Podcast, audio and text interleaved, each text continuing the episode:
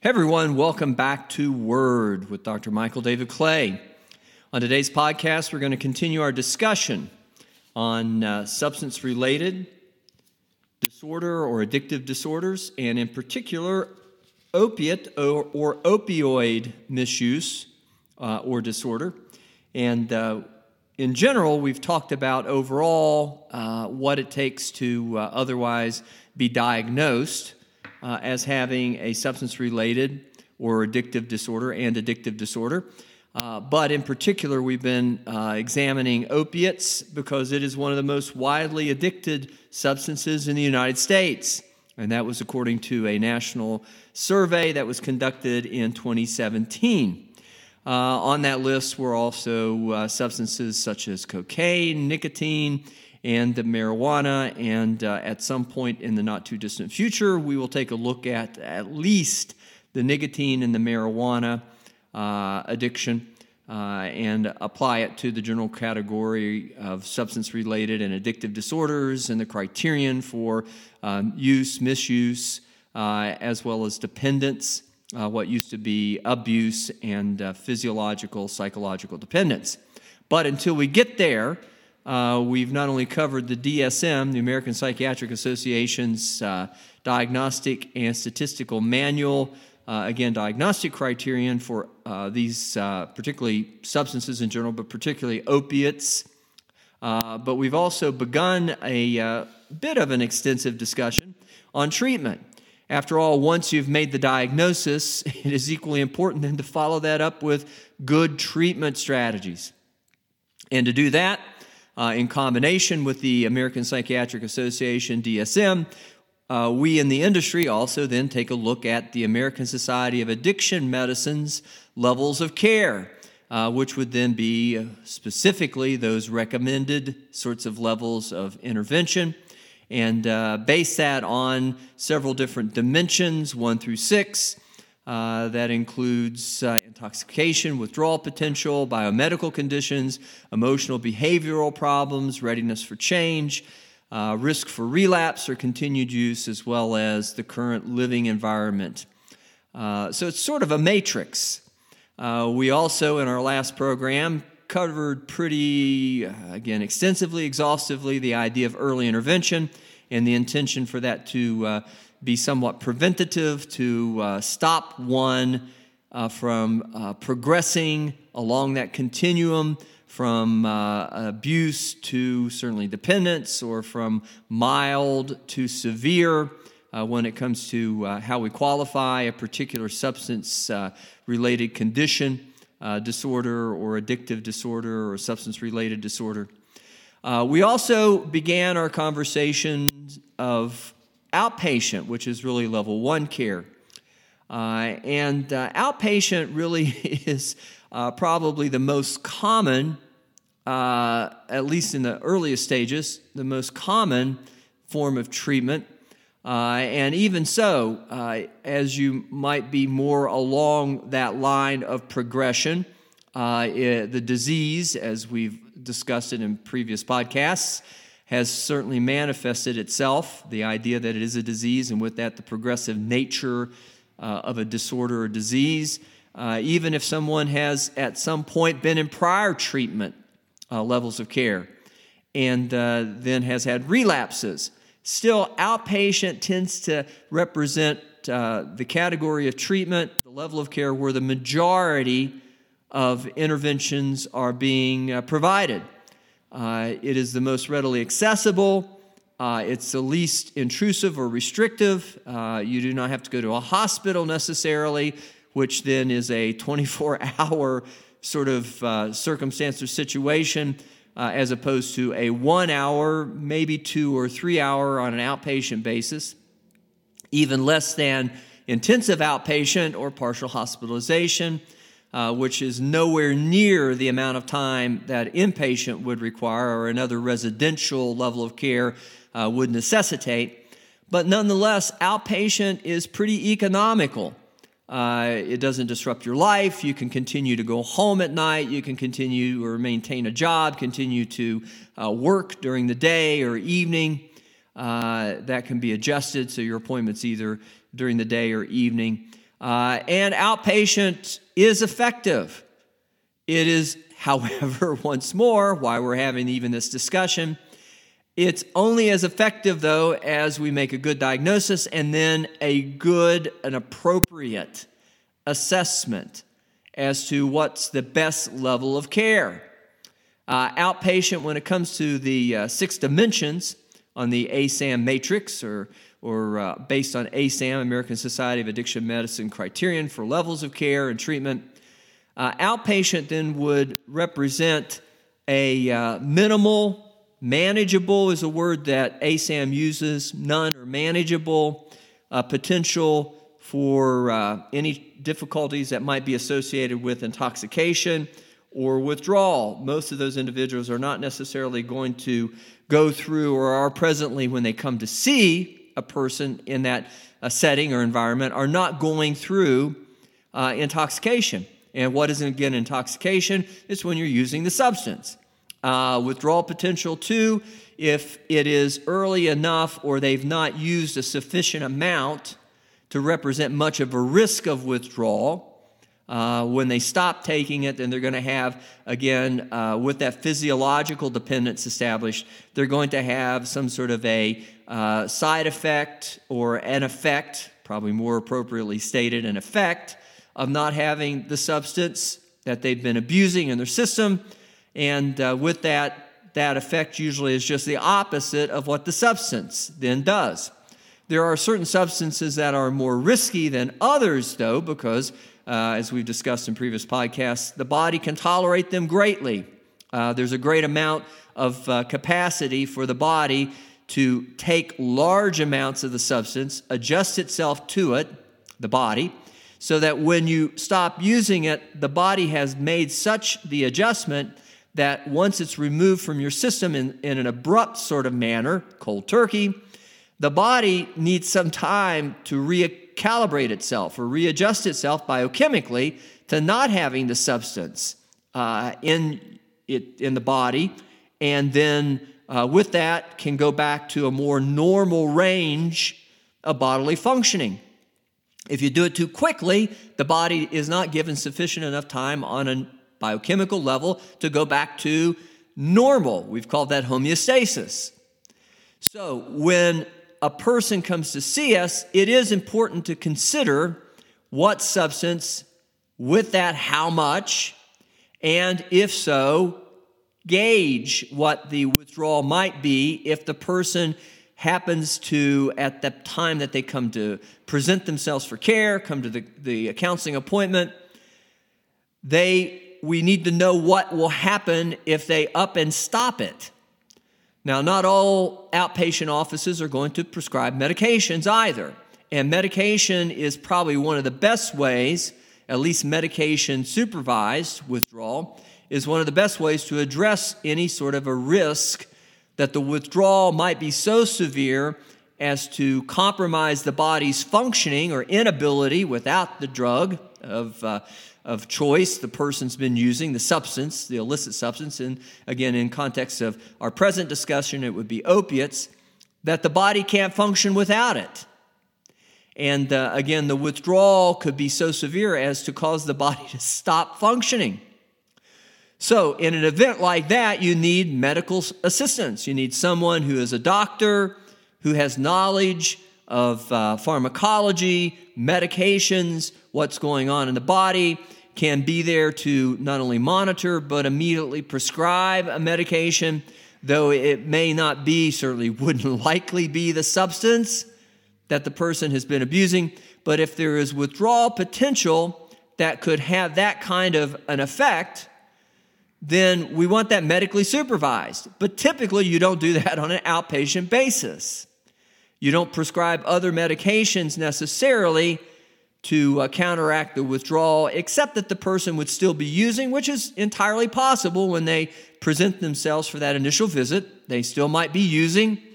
Uh, and with that, you could say, how much? And get a, and for how long? And get a pretty good idea. And what's the potency? Uh, not only how much are you're taking, but what's the potency, particularly when it comes to opiates. Uh, you might be taking X number of pills uh, but as an example, but they may be different, and with that, they may have stronger dosing. The potency of each might be greater than lesser, and you might run a risk of some sort of withdrawal, and with that, then the withdrawal might be somewhat compromising of your general health, your ability for your body to make adjustment.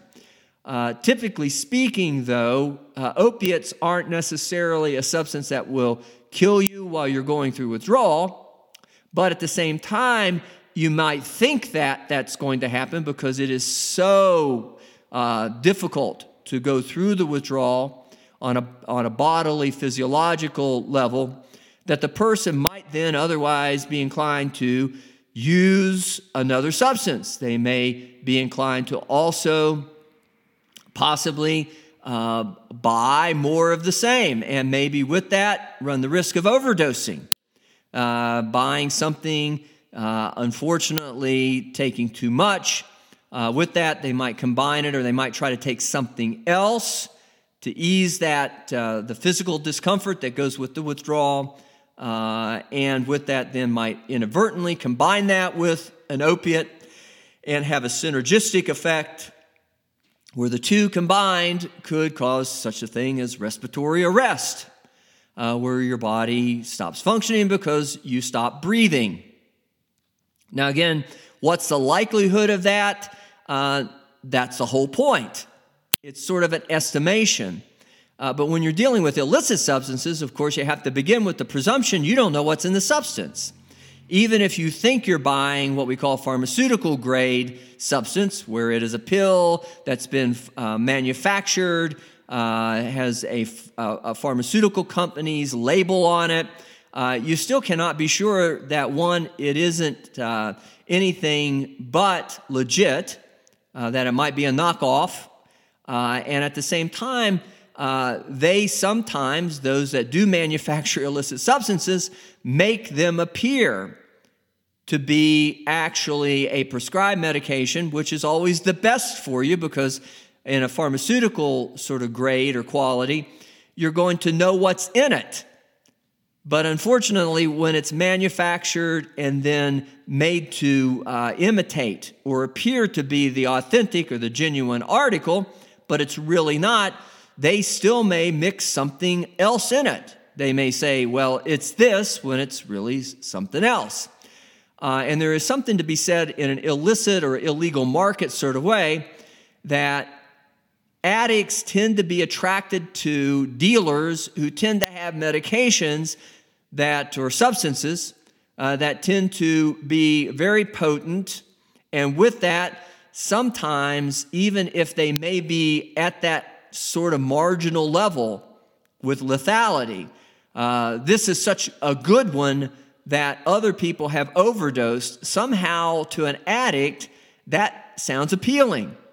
Uh, one, there's some degree of invincibility or just complete disregard for the potential risk after you've taken something like that long enough and it's not killed you. Uh, even if you may have overdosed, there's chances that you could have come back from the overdose without medical intervention. That adds to that myth of invincibility. Uh, but when you hear on the street that somebody is selling something that is so powerful, so strong as to achieve a certain level of intoxication or effect, people flock to them. they want that.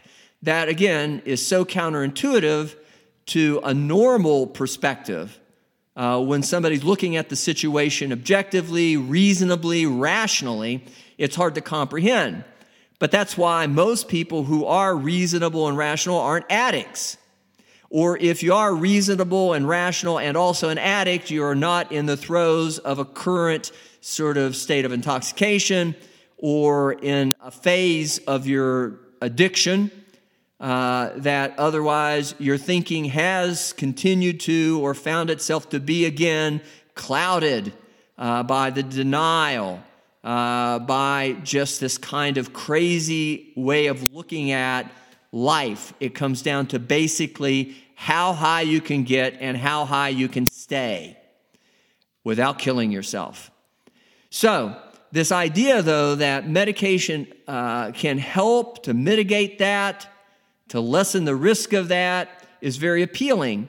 But you probably are not going to do that in an outpatient context, uh, except that there would be some medication assist dimension, and we'll talk about that next, because that can happen at an outpatient level. But in this particular regard, we're going to look at it as outpatient, not medication assist, or outpatient with medication assist. And so there's going to be none or a manageable uh, risk of intoxication and withdrawal. And that, again, is taken within regard or context of that outpatient treatment is going to be extended for a period of time. And though the person may present in a, in a sober state and a sober state of mind, there's going to be plenty of opportunities over the course of care between when that treatment initiates and when it terminates uh, that the individual may, at certain strategic moments or points along the way, uh, be at greater risk of relapsing and could then relapse along the way, which doesn't mean then that the person might not be appropriate for a higher level of care or that the level of care can't be reassessed and then the individual would then be moved to a higher level of care because of failure of the existing level that they've relapsed and that it seems like that's become all of a sudden too risky. But that notion is though that that needs to be constantly monitored and uh, reviewed and considered. When it comes to dimension two, biomedical conditions, when you're looking at outpatient, you're probably also going to want to make sure as you're making the treatment recommendation, the clinician is going to want to make sure that there's none or mild sort of biomedical conditions that are associated, and that if there are any that are associated, that the person is receiving adequate medical services. Now, again, that isn't necessarily medically monitored detoxification or detoxification uh, uh, where you mitigate again the withdrawal symptoms by prescribing a medication. Uh, this is actually for associated conditions that go along with, unfortunately, long term substance abuse. Eventually, at some point, substances that are detrimental to the body will have that ultimate effect of destroying the body. And with that, then there's some vital organs that could be compromised. Uh, people have heart problems, hypertension from uh, chronic use of certain substances. So, all of those would have to be well maintained and managed on an outpatient basis, lest you'd want to, again, put the person, with example, in a place where they could be monitored more closely, uh, even up to the point of 24 hours a day. And there is a difference between inpatient and residential or partial or halfway house or any of those other sort of interventions where it's uh, more intensive and that the individual re- is required to stay in the facility overnight, so to speak. But at this level, we're talking outpatient, and that's not part of the outpatient milieu. Uh, we're also going to be on, in dimension three looking at any sort of associated emotional behavioral problems. Again, in prior podcasts, we've made that association uh, that the individuals who are having emotional difficulties, maybe they're comorbid conditions, maybe they're concurrent diagnoses, what we call dual diagnoses, maybe there's anxiety and depression that goes along with the substance uh, related disorder uh, addictive disorder. Maybe it's that a person self medicates with that substance to treat the symptoms of the anxiety and depression. But if those are existing, they could represent then a risk of relapse or a risk of misuse that otherwise would make it inappropriate at that level, that level one ASAM, level one outpatient care. Uh, so, if a person's uh, having any of those other associated sort of conditions, you'd want to make sure too that they're connected with an appropriate behavioral health service where that specialty or those issues could be addressed most appropriately. Not all addiction counselors are going to treat the entire person. Uh, even if it is within a behavioral health context, they're not going to address the depression, they're not going to address the anxiety, or any of the other, again, conditions that could go along with substances. Uh, maybe again, self medicating to treat those as were existing first. Maybe those showed up, though, as a result of using the substance. We've discussed that in a prior podcast as well, in previous podcasts as well. So we need to make sure if that particular outpatient program where you've presented or that individual is presented for addictions care, substance related disorder, that they also then are going to be able to either address there in a comprehensive manner or fashion all of the behavioral health concerns. Uh, and if they are only going to treat or address the substance abuse or chemical dependency sort of aspect of it, you need to know that, and they should then also uh, make sure, uh, ensure, that's a better word, that they've assessed that as well, and that you are in, or the patient that's coming or presenting for care is in appropriate support uh, for those other conditions. They're receiving actively engaged in treatment. Uh, once again, there's just a lot that goes along with Uh, substance abuse chemical dependency that represents risk. Depression could lead to suicide, again, for instance or example. So you want to make sure, the clinician wants to make sure, a good consumer wants to make sure that whoever they're speaking to has a comprehensive treatment plan put together that includes active treatment of these other conditions as well as the substance related disorder or substance abuse use disorder. Beyond that, there's also then dimension four, which is uh, again readiness for change. Uh, is the person either in a place where they're motivated to change? Uh, and if they're not, then is the impairment still somewhat mild? Uh, the obstacle, the barrier, the, the cause to why they're not ready to change is it more mild or more severe? It could be moderate, but the risks of any other sort of associated circumstances, these other dimensions, one, two, three, five, or six, relapse as well as uh, uh, a functional or dysfunctional living environment, those are low, so there's really not a lot of risks there.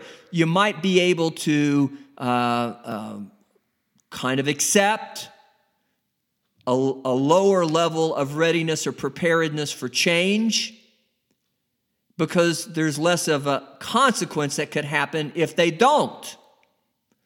But if a person isn't ready for change and then they're at high risk for, uh, on a biomedical level, of some sort of physiological problem, or they've got anxiety and depression, maybe the depression includes some suicidal thinking. Uh, if there is the greatest potential or greater potential for relapse. If the living environment isn't solid and stable, then you would not want to keep them at that level one. You'd want to consider a higher level of care.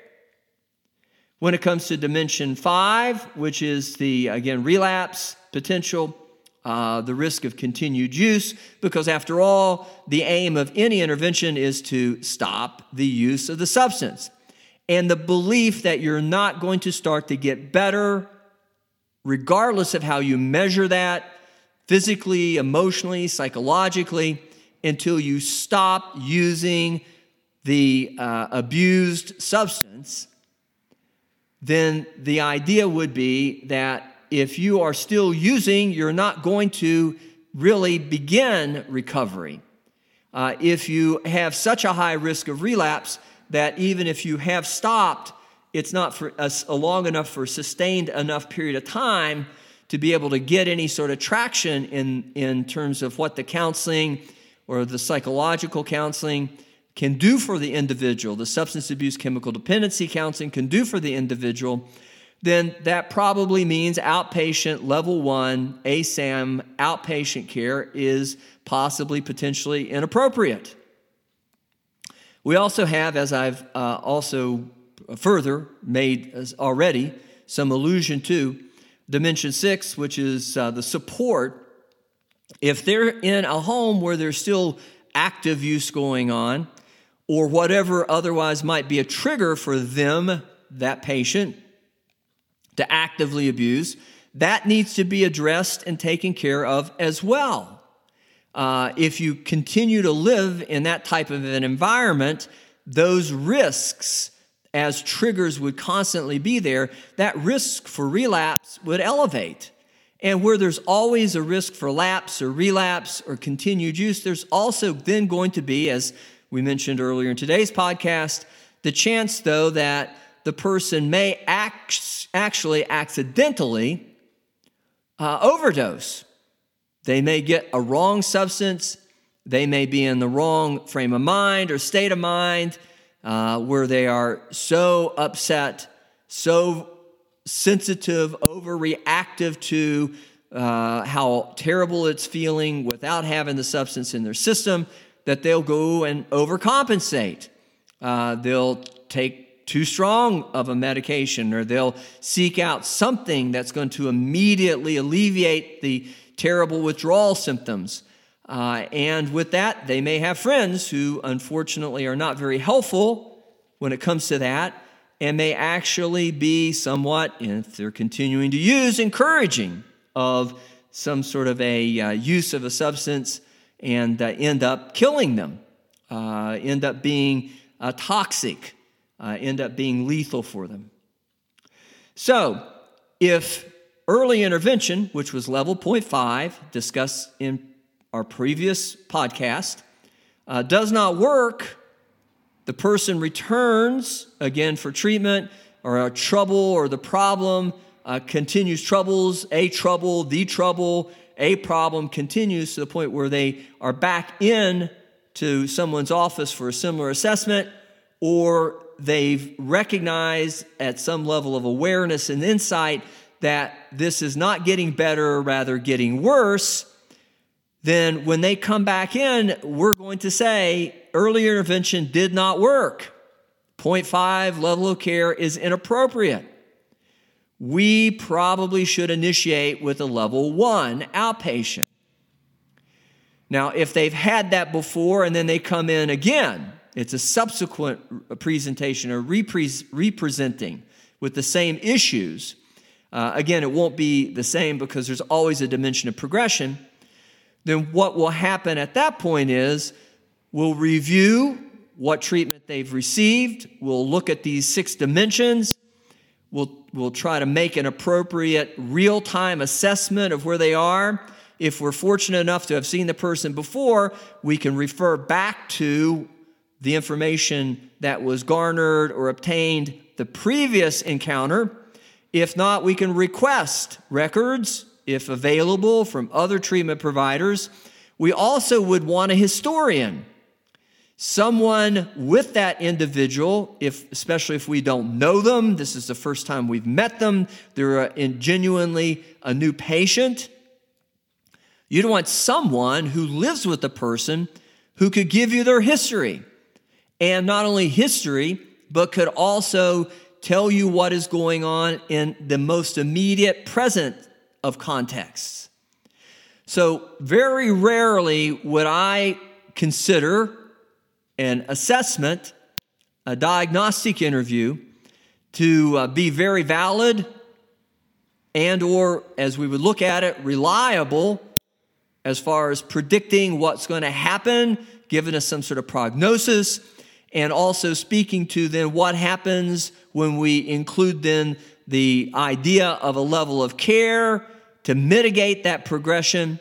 I'm not going to consider it valid, very valid and reliable, that interview, if it did not include that sort of third party uh, input. And truthfully, because of the risk of codependency, where uh, there is this enmeshment or connection between every addict and someone who facilitates or enables their addiction in a bad way covers up for them, uh, maybe even continues to lie for them, to be part of the denial, some sort of shared denial, for whatever reason, their own issues. I'd probably want more than just one informant or one source. I'd probably want several. And I would also say, up to some reasonable amount, the more the more likely that my findings are going to be valid, the more, the more likely I'm going to be able to see the situation for what it is then what I can project the prognosis to be, the course where they are in the course of the disease and disorder, and the more likely then I'm going to be able to uh, choose an appropriate level of care based on these six dimensions, these uh, four different levels. Actually, there's, uh, yes, there's only four levels of care with ASAM uh, based on these four levels of care, this matrix, as I've called it. I'll be able to approximate the best place at that moment for the person to go with the idea of getting the best results. And my treatment plan will therein reflect that. That will be the basis of my treatment recommendations. So I need that information to do that well. Clinicians need that information to do that well. So when you bring someone in, should you yourself, as I might be speaking right now to someone who has an addiction, need some care or intervention in this way, take someone with you. If you're bringing someone in recognize the importance of the clinician having permission. We can't do that without permission. There has to be a release, what we call in the, again, in the industry, a release of, of information. But once that's secured, once that permission is given, that will be necessary, that will be more than necessary, essential to getting the best outcome possible or available. Now, again, should there be a failure of early intervention, 0.5 level of care, should there then be subsequently a, a failure of level one, outpatient care, then there is level one, not only when it comes to uh, substances, substance related disorders, but uniquely, specifically to opiates, there is a level one outpatient care that includes medication assist or opioid treatment program. An opioid treatment program that uses a medication assist treatment model, which is really then the prescription of a medication that would otherwise address not only the potential for withdrawal, but also in that preempt and prevent an individual from actually using or abusing opiates, as we would be speaking again to specifically opioids. How that works, though, is because the medicine not only includes an opiate that they would be prescribed, but they, it includes an opiate in combination with an agonist, something that blocks the effect of the uh, opiate in the person's system. And uh, with that, uh, the individual cannot get high. They cannot use a substance and get high. And with that, too, the potential for overdosing is greatly reduced since most of the overdose risk, absent an intention to kill oneself, is really driven by the desire, as I mentioned earlier, to have a particular effect, to get high. If an individual cannot get high, then that individual is not going to likely run as great a risk of overdosing. Again, the agonist, I want to make sure I said this right earlier.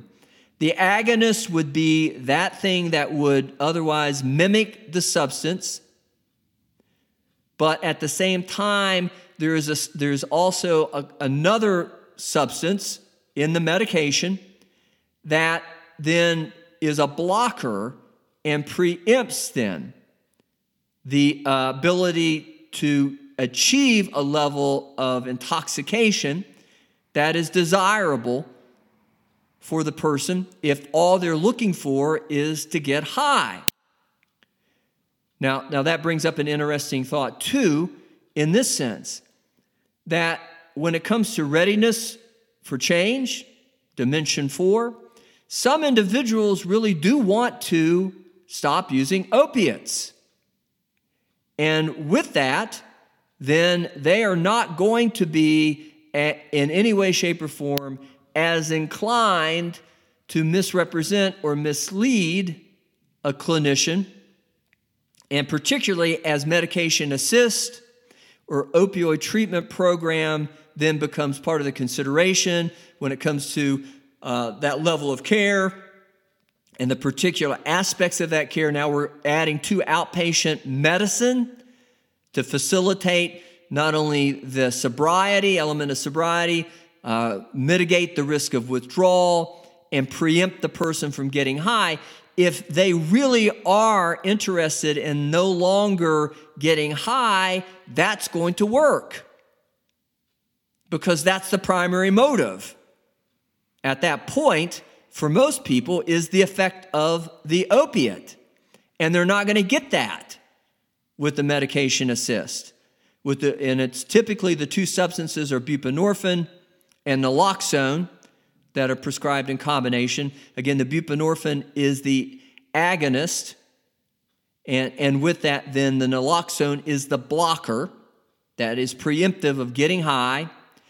But if they're not interested in that, then we would say their readiness for change is probably greater than someone who is not quite at that point yet and still somewhat inclined to want to get high because even if they come in and they say they want to stop, their mind still is, I really want something though to make me feel as good as when I'm on that drug of choice. And again, in this case, the opiate.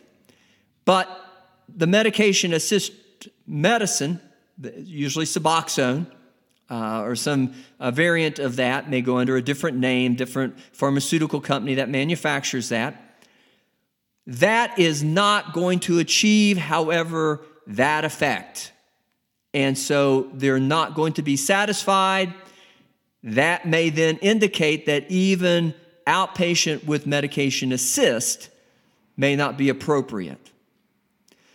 Now, again, I do not want to rush through this. This is really the meat of it all because, as much as we've set up the diagnosis, hopefully I've been able to give you enough obje- objectivity or objective symptoms to be able to see it for what it is and make a good decision whether or not you or someone you know may have a problem and need to come in for that kind of a diagnostic interview and assessment. Besides acknowledging the problem, Everything then is about the best means to treat it with the highest rate of success. So I don't want to rush through this, so I'm going to go ahead at this particular point in our conversation today and sort of set that up for our next podcast. We're going to continue to look at, again, American Society of Addiction Medicine, the level of care one, which is outpatient, now we're looking at the addition of medication assist treatment, buprenorphine, naloxone combined, typically called Suboxone, and how that can be useful and how that its utility, its usefulness is tied to mitigating risk of not only withdrawal, but also relapse potential, also managing biomedical conditions which would be dimension two. It even has a behavioral health or psychotropic sort of effect for some individuals in terms of stabilizing their emotional reactions, their behavioral problems that either have emerged as a result of the substance misuse, abuse, and or possibly were there and why the person began using a substance such as an opiate in the first place. But if medication assists, Suboxone can do that and extend the opportunity for the body to make appropriate on a physiological level as well as psychological level readjustments to get back to more normal mindset, bodily state of functioning, that is a win. Because once more, if we go back to our first program, most people will relapse 85% of individuals will relapse within the first year. It is not until year three that the percentage of relapse even drops below 50%, 36 months. That is a long time, and particularly, and this is with opiates, particularly with opiates, that buys a lot of time. And in our next podcast, we'll explain why, on a physiological level, that can happen or how that, in a very basic sort of way, how that occurs, that the body can get back to normal while still taking a measure of a synthetic opiate such as buprenorphine. But again, we'll discuss that in our next podcast. Should you have questions, I'm always available. Uh, I post an email address on the podcast, at the description of the podcast. Contact me. You can reach out to me. If I can't help you, if it's beyond my scope of practice, if it's uh, in an area that I feel like you need somebody closer geographically to you, an area as in geography, uh, I would be glad to help you locate a provider, someone who can assist. Uh, if there's something I can do for you specifically, of course, I want to do that as well. So please, if you have questions, feel free to ask. And in the meantime, between now and our next podcast, uh, I just wish you the best, and I hope that you give this some thought and that you will indeed choose to uh, join me on our next edition of Word with Dr. Michael David Clay. Thanks.